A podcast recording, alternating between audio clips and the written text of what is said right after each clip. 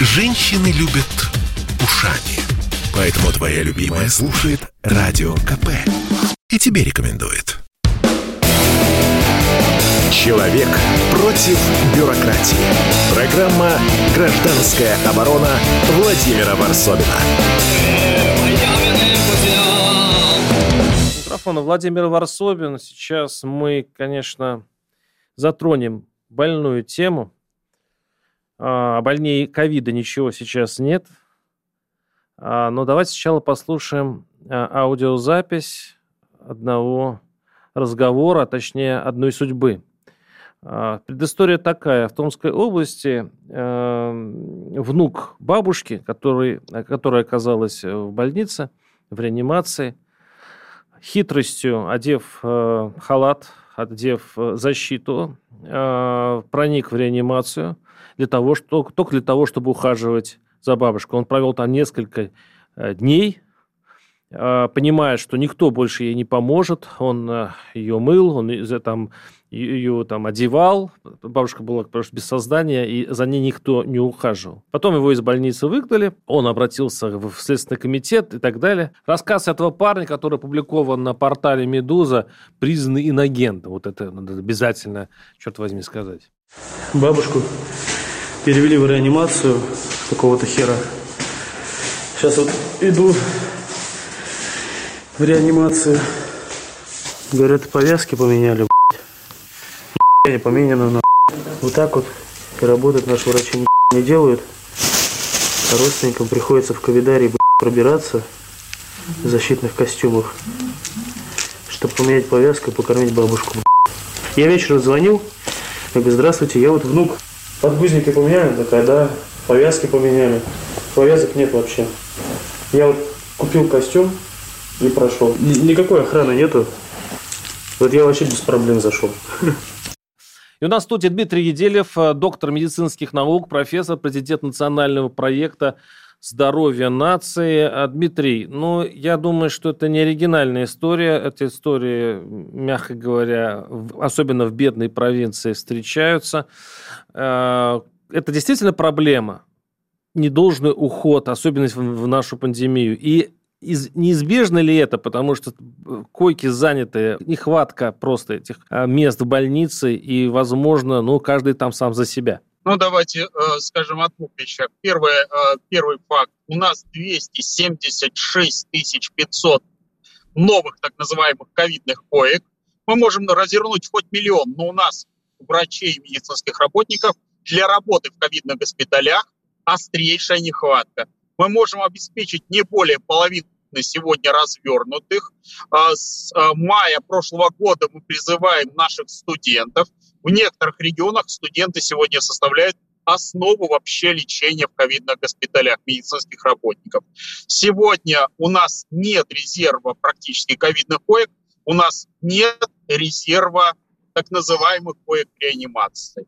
Кроме того, сегодня к сожалению, наши э, медицинские работники в реанимации перегружены примерно в 10 раз по сравнению с теми нормативами, которые были у нас в Советском Союзе. У нас в Советском Союзе в реанимационном отделении максимальная нагрузка – это было три человека на медицинского работника.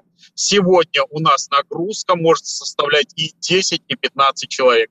В этих условиях оказать надлежащего качества медицинскую помощь, с моей точки зрения, как врача, просто невозможно.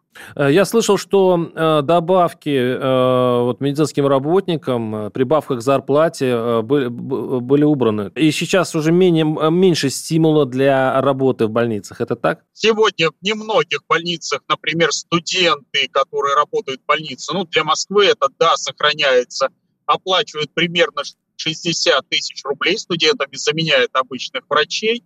Что касается остальных регионов, во многих регионах студентам за работу в ковидных госпиталях не платят. Кроме того, хотел бы вам напомнить об огромном количестве обманутых медицинских работников, которых не, которым не заплатили. По статистике на, э, за вторую волну, которую опубликовала третий, вообще засекретили, Четвертое, я думаю, тем более, по статистике за первую волну, более 70 тысяч медицинских работников получали заработанные деньги через прокуратуру, через заявление в правоохранительные органы, потому что никто платить не планировал обмануты и просто второй раз на швабру не наступают. Я напоминаю, что у нас э, на связи Дмитрий Иделеев, э, Идель, простите, Дмитрий Иделев, доктор медицинских наук, профессор, президент национального проекта э, здоровья нации. И самое странное вот в этой истории, когда я все это читаю, я-то думаю, что ну, ведь прошла первая волна, вторая, третья. Государство должно, наоборот, укреплять э, вот эти рубежи борьбы с ковидом. А тут получается, ну, если вот, э, вот вы, подчеркиваете эту ситуацию, что государство, получается, наоборот, организационно расслабилось. То есть, получается, и финансов оно меньше теперь, э, ну, стимулирует меньше медицинских работников. Иначе бы не было вот эта странная, страшная даже судьба вот этого э, внука, кстати, героического внука, который проник, э, я напоминаю, в с чего мы начали, в Томскую э, инфекционную больницу для того, чтобы ухаживать за своей бабушкой. И в итоге в это дело он попытался вмешать Бастрыкину, пока у него не получилось. И что, кстати, говорил он в, в Следственном комитете, он записал это все, что, ну, если получается, если вы э, попытаетесь предотвратить преступление, но спасите людей, они, их там очень много в реанимациях, которые умирают без ухода. Ну, вы должны понимать, что Российская Федерация – это единственная страна в мире, где есть специальные следственные органы для уголовного преследования врачей. Российская Федерация – это единственная страна в мире, которая имеет специальный учебник, э, написанный целым генералом прокуратуры, который называется общее, там длинное название из двух целых строк, его можно назвать одним словом, как правильно сажать врачей. Э, в Российской Федерации единственной стране мира, где есть план наследственных действий в отношении врачей. Ну и, наконец, Российская Федерация – это единственная страна в мире, где оправданных врачей, это знаменитое дело Сушкевич, оправданных судом присяжных заседателей, снова посадили, потому что э, якобы там есть какие-то проблемы, и как хочет следствие, так и выступают. Ну, подождите, во-первых, проблемы действительно есть. Ну, вот я одну из них уже описал. А, ну, и, в общем-то, работа следственных и силовых органов вообще-то напрашивается в том случае, если а, люди, которые попадают в экстренную ситуацию, им не оказывается должная помощь. А как мы можем оказать должную помощь, если у нас по состоянию на 1 января 2020 года по а, исследованию Высшей школы экономики был недостаток 149 тысяч медицинских работников. Сегодня умножьте этот недостаток как минимум в два раза – и врачи. А вот простой пример. Врач, а, участковый врач в Советском Союзе обслуживал примерно тысячу семей. Сейчас норматив увеличили в три с лишним раза, в среднем 3-4 тысячи семей, а в некоторых случаях до 4,5. Дмитрий, это уже говорили, я помню, вы уже приводили эти цифры, да? Вы уже приводили эти цифры, по-моему, да, если не ошибаюсь, буквально. Они, они есть, они официальные. Зайдите на сайты наших так называемых органов управления здравоохранением. Какие проблемы? Нет, просто что, а, что делать в этой ситуации? Вот смотрите, наш герой вот из Томска, фамилии его нет, вот у него 80-летняя бабушка умирала. Вот он пошел по этому пути, он, во-первых, он уже не рассчитывая ни на кого проник туда, но и при этом он заявил, что вообще-то медсестры и медбратья готовы были оказать помощь, но за деньги деньги, 50 тысяч рублей ставка. Ну, все-таки, значит, есть возможность, ну, все-таки помочь. А я хочу понять, что, что делать вот э, людям, у которых родственники сейчас лежат в больнице? Вот какие шаги надо предпринимать для того, чтобы их родственник, ну, имел шанс? Привиться, э, ввести вакцину от спутника Ви, разгрузить российскую систему здравоохранения, освободить 276,5 тысяч коек, освободившиеся врачи смогут оказывать, и медицинские сестры, фельдшера смогут оказывать необходимую медицинскую помощь в том объеме, который необходим. А разгрузить нашу систему так называемой экстренной медицинской помощи, нашей скорой помощи от перевозки огромного количества, сотни тысяч ковидных больных и, наконец, в выделить необходимые деньги на здравоохранение в Российской Федерации. Хочу напомнить, что Российская Федерация по уровню финансирования в э, отношении, по а, отношению к ВВП занимает 64 место сегодня, то есть где-то в хвосте на планете Земля. Как вы хотите? Денег нет, медицинских работников нет, перегрузка системы здравоохранения дикая, население а, усиленно хочет болеть, ну и умирать, естественно, выпустили а, с каких-то э, зоопарков антиковидников, которые еще и бегают, говорят, ни в коем случае не вакцинируйтесь. Лучше умрем всей страной, чем э, разгрузим систему здравоохранения. Другого нет и не будет. Э, как это сделать, мы поговорим, как это сделать, заставить или э, уговорить людей прививаться, мы поговорим через несколько минут. Мы сейчас уходим на рекламу. Оставайтесь с нами. Я слушаю Радио КП, потому что здесь Сергей Мартан, Дмитрий Гоблин-Пучков, Тина Канделаки, Владимир Жириновский и другие топовые ведущие. Я слушаю Радио КП и тебе рекомендую. Человек против бюрократии. Программа «Гражданская оборона» Владимира Варсобина.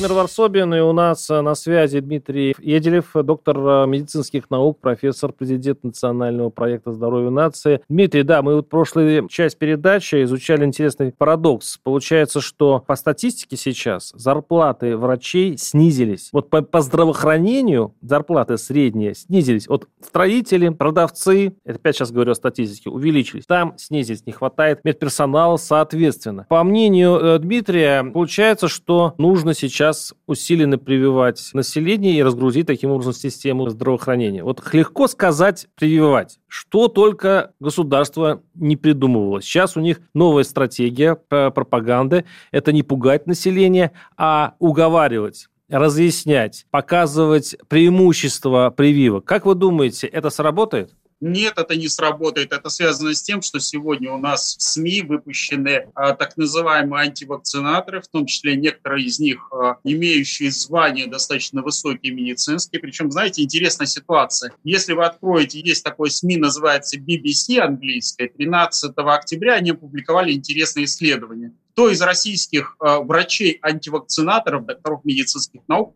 выступает против вакцинации. Знаете, какой интересный вывод? Что врач-антивакцинатор, который лечит ковид, но при этом кричит, что ковида нет, вакцинироваться не надо, вакцина опасная, зарабатывает миллион рублей в день на том, что говорят, что на центральных СМИ о том, что ковида нет и вакцина плохая, он за счет госпитализации ковидных больных зарабатывает миллион в день. И таких врачей у нас достаточно много, которые СМИ пустили на эфиры. Я не понимаю логику этих врачей. Они, э, я так понял, да, что они сражаются с ковидом, получают за это деньги, а потом в свободное от работы время идут в СМИ и говорят, что ковида не существует. Шизофрения какая-то. Это не шизофрения, люди зарабатывают не государственные деньги, а частные. Это частные компании, в которых работают эти врачи, а, которые оказывают медицинскую медицинские услуги за деньги. Сегодня госпитализация в Москве а, начинается с 400 тысяч рублей, ну за 400 тысяч ковидный госпиталь вы не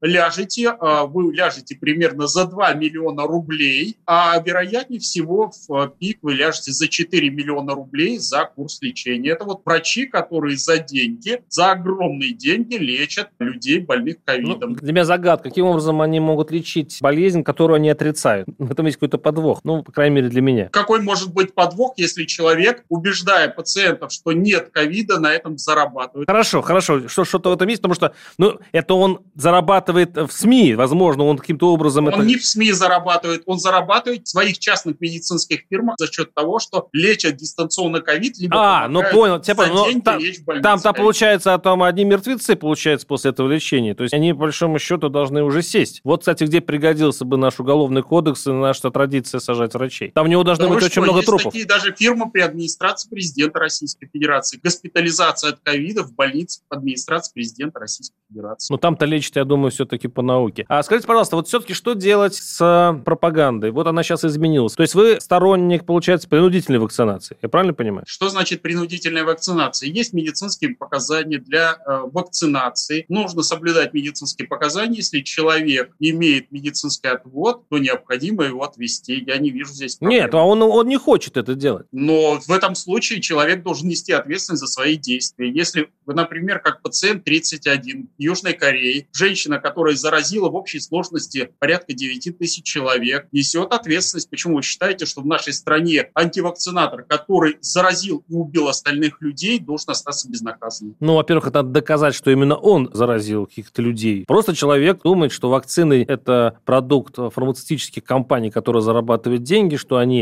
на самом деле вредны. Просто сейчас пока это неизвестно ли это утаивает. У нас половина населения примерно такое, и государство наконец-то увидело, что угрозы и вот такие ваши, как вы говорите, уже год стращают население, оно не реагирует уже на такие посылы. Оно просто покупает справки, покупает свидетельства, оно делает все, что угодно, но не прививается. Вот что с этим делать? Вот сейчас власть решила все-таки э, смягчить тон и как-то уговорить их. Многие маньяки-убийцы, которые убивают своих жертв, свято считают, что они освобождают мир от всяких грязных. Но если антиковидники, заражая окружающих, э, вы считаете их нормальными, то я все-таки к этому не склоняюсь. Это обычные маньяки, задачи которых... Половина населения страны? А не слишком ли много развелось маньяков, по-вашему, в, России? Может, все-таки вы перебарщиваете с определениями? Но это все-таки люди, их миллионы. Я, может быть, подозреваю, что дело, может быть, и в образовании, и в неумении пропаганды в наших чиновников, но уж не, не в нравственных э, отклонениях наших людей. Вы считаете, что людей мало с отклонениями?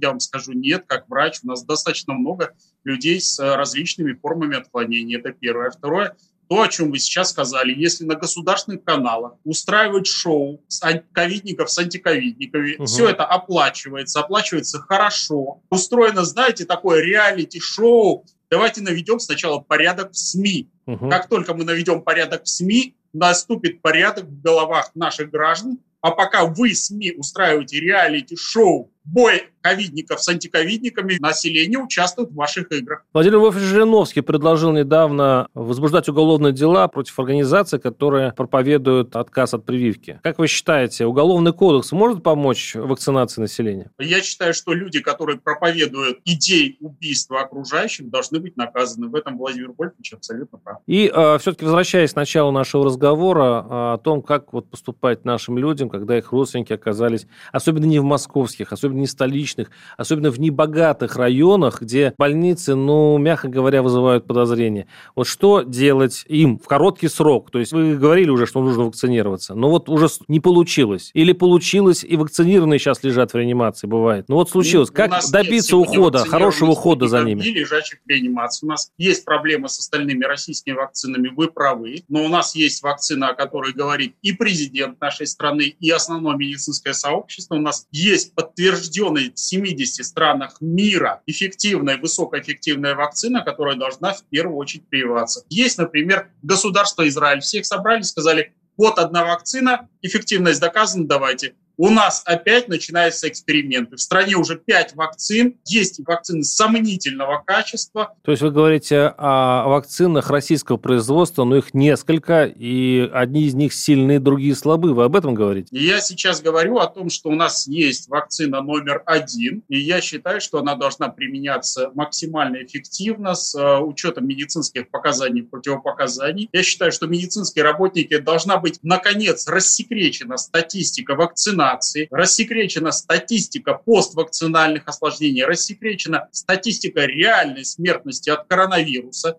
Почему мы не сдали статистику, сколько трупов мы вывезли с Турции, с вот этих всех турне наших э, граждан, которые устроили шоу. Сегодня полет в Турцию 450 тысяч рублей. Пожалуйста, зайдите на сайт Аэрофлота. Почему мы это не говорим? Почему мы опять начинаем устраивать некие секреты там, где нужно бить в колокола? А в чем логика? Вы можете понять, почему государство действует именно так? Есть простой маленький принц, если помните, из нашего детства сказки, говорил, если звезды зажигают зажигается, значит, это кому-то нужно. Ну, такой универсальный ответ на все вопросы. А, Нет, не на все. Именно на этот вопрос. Если кто-то антиковидников пускает на СМИ, значит, это кому-то нужно. Если кто-то открывает рейсы в страны, в которых красная зона по ковиду, значит, это кому-то нужно. Если кто-то засекречивает результаты российской вакцинации, значит, это кому-то нужно. То есть это бизнес? Это бизнес. А как вы хотите? Представьте, что сегодня делаются сотни тысяч тестов на ковид ковид. Кто-то же на этом зарабатывает. Кто-то зарабатывает на лекарствах, на ковид и всем остальном. Сегодня для некоторых категорий это бизнес. То есть э, кому война, кому мать родна, да? То есть получается сама по себе вот эта, эта, эта катастрофа, которая обогащает э, многих, э, ну, некоторых, скажем так, она по их желанию может длиться бесконечно? Но, к сожалению, вы сегодня, сейчас сказали абсолютную истину, которую мы все прекрасно понимаем. Ну, не все, судя по тому, что происходит, и потому как все-таки врачи бьются в красных зонах и все-таки надеются, часть наших политиков, по крайней мере, в телевизоре видно, что они говорят о том, что, возможно, пандемию мы победим. Так не четвертую, так пятую волну. уже бьются даже не врачи, в красных зонах бьются уже будущие врачи. А, к сожалению, в красных зонах сейчас сгорает э, завтрашний день российской медицины. Мы туда бросили наших студентов. Бросили студентов мы первый раз в мае 2020 года. Сейчас в красных зонах находится основная масса наших студентов, которые так же, как в битве под Москвой курсанты погибли в окопах, у нас там сейчас погибают студенты. Но вы не преувеличиваете, подождите. На... Они умирают физически, вы хотите сказать? В том числе. А что вы считаете? Ковид не касается медицинских работников? Мы что, бессмертны? Я вам как болевший ковидом могу сказать, после того, как лечил ковидных больных, я вам могу сказать, что мы болеем так же тяжело и тоже умираем. Посмотрите список погибших медицинских работников. Он один из самых больших на планете Земля. У нас умерло огромное количество медработников. Никакое сравнение ни Италия, ни Франция, ни Великобритания с нами не идет. У нас без защит первоначально и тогда загоняли медицинских работников в ковидные зоны. Попробуйте без защиты загнать итальянского врача. А вы знаете, что сегодня нашим студентам выдается всего один антиковидный костюм на суточное дежурство. Он у нас покушать должен, он у нас в туалет сходить должен, он воды выпить должен. Попробуйте одеть костюм химической защиты на 24 часа и подумайте, может ли после этого человек не заболеть. Ну, я надеюсь, это происходит не во всех больницах, но все-таки. Назовите мне больницу, где это не происходит. Нас слушают не только люди, которые не работают в больницах, но и те, кто работает. Я надеюсь, что отзвук, отли какой-то будет, и не хочется даже думать, что неужели так ситуация страшна. С нами был Дмитрий Еделев, доктор медицинских наук, профессор, президент Национального проекта здоровья нации, и остается после нашего разговора только пожелать хранить свое здоровье, держаться, и все будет хорошо, я надеюсь. И, конечно, надо финансировать медицину. Без этого сейчас никуда. Спасибо, Дмитрий. Спасибо большое. До Хорошего свидания. дня здоровья вам. Программа «Гражданская оборона» Владимира Варсовина.